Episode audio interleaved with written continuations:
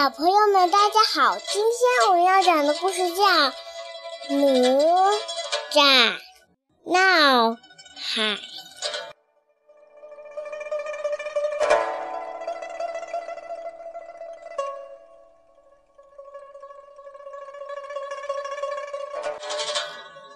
东海边有座陈塘关，总兵名叫李靖。这天，李靖正坐在书房弹琴，家丁进来禀报：“呃，老爷，呃，夫人生了。”李靖忙问：“是男是女？”家丁吞吞吐吐地说：“不不知是是个什么。”李靖赶忙赶到卧室。见地上放着一只木盆，盆里有一个粉红色的肉球。怀胎三年零六个月，生下这么个东西，恐怕不是什么好兆头。李靖说着，抽出宝剑朝肉球砍去。谁知宝剑还没碰到肉球，肉球却突然放射出五彩光芒，紧接着。外壳裂开，露出一朵含苞待放的莲花，花瓣一层层的绽放。一个小男孩正坐在花心里睡觉呢。听到响动，小男孩揉揉眼睛，伸了个懒腰，站起身来。接着，他摘下一片花瓣，向上一抛，花瓣变成一个红肚兜。套在了他身上，然后小男孩顺着花瓣爬下来，好奇地打量着屋子里的人。过了一会儿，小男孩爬上李靖的脚背，戳了戳他的宝剑，又爬了下去。小男孩看着屋子里的人，碰碰这个，逗逗那个，随后一蹦一跳地朝门口走去。大家追到屋外。却没看见小男孩。就在这时，只见金光一闪，一个白发道人骑着仙鹤从天而降。李总兵，金光洞太乙真人向您贺喜了。白发道人拱手说道：“哎，添了一个不成形的小人儿。”李靖摆摆手说。不成形也罢，请让我看看。”太乙真人说道。李靖四处看了看，说：“谁知道这个小子跑到哪里去了？”太乙真人笑着伸出手：“你看。”只见小男孩从一个大鼎中爬出来，跳到太乙真人的手心里。太乙真人将手伸到李靖面前。说：“不是在这儿吗？”太乙真人摸了摸胡子，笑着说：“我给他起个名字吧，就叫哪吒。”多谢师傅。李靖拱手说道：“师傅是仙人，一定和小孩有缘，就请收他做徒弟吧。” 哎呀，你的父亲既然有意，那我就收下你这个徒弟啦。太乙真人微笑着对哪吒说，然后他取出一粒银丹放入哪吒口中，哪吒吞下银丹，一下子长高了。太乙真人挥了挥拂尘，天空中飞过来两条彩带。一条红色，一条黄色。红色的化成混天绫，黄色的化作乾坤圈。太乙真人将这两件宝物送给了哪吒，叮嘱道：“如果有什么难处，就来金光洞找我。”说完就离开了。这年陈塘关大旱。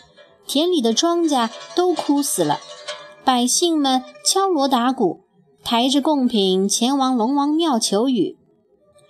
求龙王开恩降雨吧！百姓们祈求道，然后将贡品抛入海里。谁知东海龙王敖广根本看不上这些贡品，他袖子一挥，将贡品全部扫下桌案，说道：“谁稀罕这些东西？巡海夜叉，快去告诉他们，要他们送童男童女来，否则地狱不降。”东海边，哪吒正骑在一只梅花鹿上玩耍。在岩石后面玩耍的小弟小妹看到了，跑过来嚷着要骑梅花鹿。哪吒翻下身，小弟和小妹骑上梅花鹿跑远了。忽然，海面升起巨浪，巡海夜叉浮出水面，他一眼就看到了骑在梅花鹿上的小弟和小妹。哈哈哈哈！送上门的买卖来了。说着，巡海夜叉又掀起巨浪，抓走了小妹。哪吒，哪吒，小妹妹被妖怪抓走了！小弟拼命地朝哪吒跑去。哪吒举起乾坤圈，喊道：“哪里来的妖怪？”巡海夜叉被打回原形，原来是一只癞蛤蟆。哪吒笑起来。这么不经打，哎，乾坤圈都弄脏了，我还得洗。哪吒把乾坤圈放进海水里清洗，不料把龙宫搅得晃动起来。东海龙王慌忙问道：“怎么回事？”这时，巡海夜叉连滚带爬回到龙宫，禀报道：“呃，龙王，有个小孩把我打伤了。”洗完乾坤圈，哪吒又洗起了混天绫。这下龙宫晃动得更厉害了，龙王和虾兵蟹将一个个东倒西歪。龙王气得暴跳如雷：“这个小东西，谁去把他捉来？”启禀父王，让孩儿去吧。说话的是龙王三太子敖丙。这小子大概是吃了豹子胆。俺去把他抓回来。敖丙手持双锤，跃跃欲试。嗯，给他点厉害看看。龙王嘱咐道。敖丙率领虾兵蟹将，敲锣打鼓地冲上海面。是谁打伤了巡海夜叉？是我，陈塘关李靖的儿子哪吒。你又是谁？哪吒问道。敖丙哈哈大笑，哈哈哈！你这小子有眼不识泰山，我是龙王三太子敖丙。哎呀呀呀呀！看兵器！慢着，你们把小妹还回来，咱们就没事儿。哪吒喝道：“已经在肚子里了。”哈哈！敖丙笑着拍了拍肚子，接着一挥手。朝虾兵蟹将喊道：“快抓住他！”虾兵蟹将纷纷冲上来，可全被哪吒的混天绫震飞了。敖丙见了，举起双锤朝哪吒猛砸过去。哪吒一闪，再一跳，跳到了敖丙的肩上。敖丙使劲挣脱开，钻进水里，又变回原形，飞出水面。哪吒趁机跃上敖丙的背，骑到了他身上。紧接着，哪吒甩出混天绫，缠住敖丙，将他从空中拽了下来。敖丙摔在地上，使劲挣扎，想趁机逃走。哪吒举起乾坤圈，用力一砸，打死了敖丙。我抽了你的筋，看你还害人不？哪吒说着。一把抽出了敖丙的龙筋，哪吒把龙筋拿在手里，左看右看，笑道：“嘿嘿，这玩意儿倒挺结实，嗯，正好给爹爹砌盔甲。”哼，臭皮囊我可不要，去！说着，一脚把龙皮踢进了东海里。东海龙王敖广看着只剩下一副皮囊的儿子。伤心极了，怒吼道：“李靖，李靖，我一定要杀了你全家，为我的儿子报仇雪恨。李靖正坐在书房弹琴，家丁进来禀告：“老爷，东海龙王有急事来访。”李靖赶忙出门迎接。敖广指着李靖的鼻子吼道：“你纵子行凶，打伤夜叉，打死我的太子，赶快把哪吒交出来！”李靖听了，大吃一惊，连连摆手：“哦，龙王怕是弄错了，哪吒还小，怎么会做出这种事来？”敖广一听，火冒三丈。还小，再大些，恐怕连我都被他拿去熬汤了。李靖见龙王说的不像假话，忙吩咐家丁叫哪吒进来。哪吒听说爹爹叫自己，手拿龙筋，一蹦一跳进了屋。李靖大惊，喝道：“你拿的是什么？”一条龙筋，给爹爹砌盔甲。哪吒答道：“东海龙王见到儿子的龙筋，又悲痛又生气，抽出宝剑朝哪吒砍去。好啊，不打自招，还有什么可说的？”哪吒一边躲避龙王，一边大喊：“这不能怪我，是他们先动手抓走小妹的！”你无赖人！龙王一听更生气了，举起宝剑。恶狠狠地朝哪吒刺去，哪吒一躲，宝剑刺入大鼎。龙王用力想将剑拔出来，不料自己却没站稳，摔倒在地。李靖在一边急得团团转，大喊道：“孽障，还不住手！赶快向龙王赔罪！”哪吒跳上大顶，说道：“不，不，他们不讲理！”成天祸害人！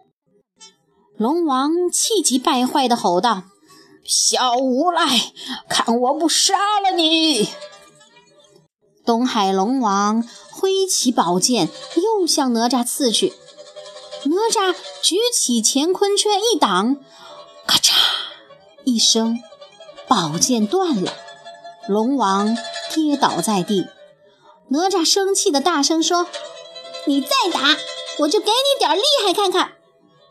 东海龙王自知不是哪吒的对手，现出原形，化成一条青龙，飞到半空，大叫道：“李靖，我到玉帝那儿去告你们父子！”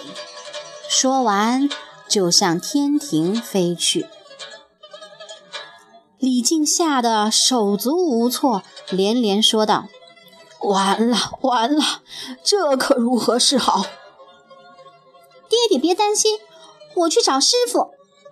哪吒说完，来到金光洞，找到太乙真人，向他说明了事情的经过。哎呀，你这回可闯了祸啦！不过这祸嘛，闯得不错，有点道理。太乙真人笑着说。嗯，就这么办。他低下头，在哪吒耳边嘱咐了几句。哪吒听了，连连点头。东海龙王来到天庭，拿起鼓槌，刚要敲天鼓，忽然听见有人喊道：“敖广，你来干什么？”敖广以为是玉帝，毕恭毕敬地答道。臣告李靖纵子行凶，伤害夜叉，打死臣的三太子。那声音又喊道：“你撒谎！夜叉抓走小孩，敖丙先动手打人。”敖广一听，连连作揖道：“这真是冤枉啊，冤枉啊！”哪吒从天国后面跳出来，喝道。哼，不冤枉，是真的。敖广见是哪吒，大怒道：“好啊，你竟敢戏弄龙王，还蔑视天庭，罪上加罪！”哪吒举起天鼓朝敖广砸去，敖广闪身躲开，化作一条青龙和哪吒扭打在一起。哪吒抛出乾坤圈套住龙嘴，青龙盘旋而上，哪吒抓住龙尾，青龙一甩尾巴，把哪吒抛向云端深处。青龙正得意。哪吒俯冲下来，骑到青龙背上，用乾坤圈套住了他的脖子。青龙左右挣扎，怎么都挣脱不开。哪吒伸手猛揪龙鳞，疼得青龙哇哇直叫。哪吒驱赶着青龙来到东海边，问道：“你还告不告？还闹不闹？还要不要童男童女？”青龙已经筋疲力尽。连连求饶说：“我不告了，我不闹了，也不要童男童女了。”哪吒收了乾坤圈和混天绫，警告道：“你再撒谎，我可不饶你！”不敢撒谎，不敢撒谎。龙王一边说，一边小心翼翼地朝海里退去。小伙伴们见哪吒打败了龙王，欢呼起来：“龙王跑了，龙王认输喽！”他们将哪吒抬起来，抛向高空，再接住，簇拥着他回家去了。总兵府里，李靖不安地走来走去。哪吒得意地走进来，说：“爹爹，龙王不告了。”你怎么知道的？李靖难以置信地问：“我把他制服了，他认输了。”哪吒答道。李靖一听，知道儿子又闯了大祸。啊，你可真是胆大包天，敢打龙王！说着，他一把夺下哪吒的乾坤圈和混天绫，丢在地上，声音惊醒了正在睡觉的梅花鹿。来人呐，把哪吒绑起来，好好看管。哪吒被捆在柱子上，使劲挣扎着。爹爹，爹爹！我就当没有你这个儿子。李靖说完，一甩衣袖出去了。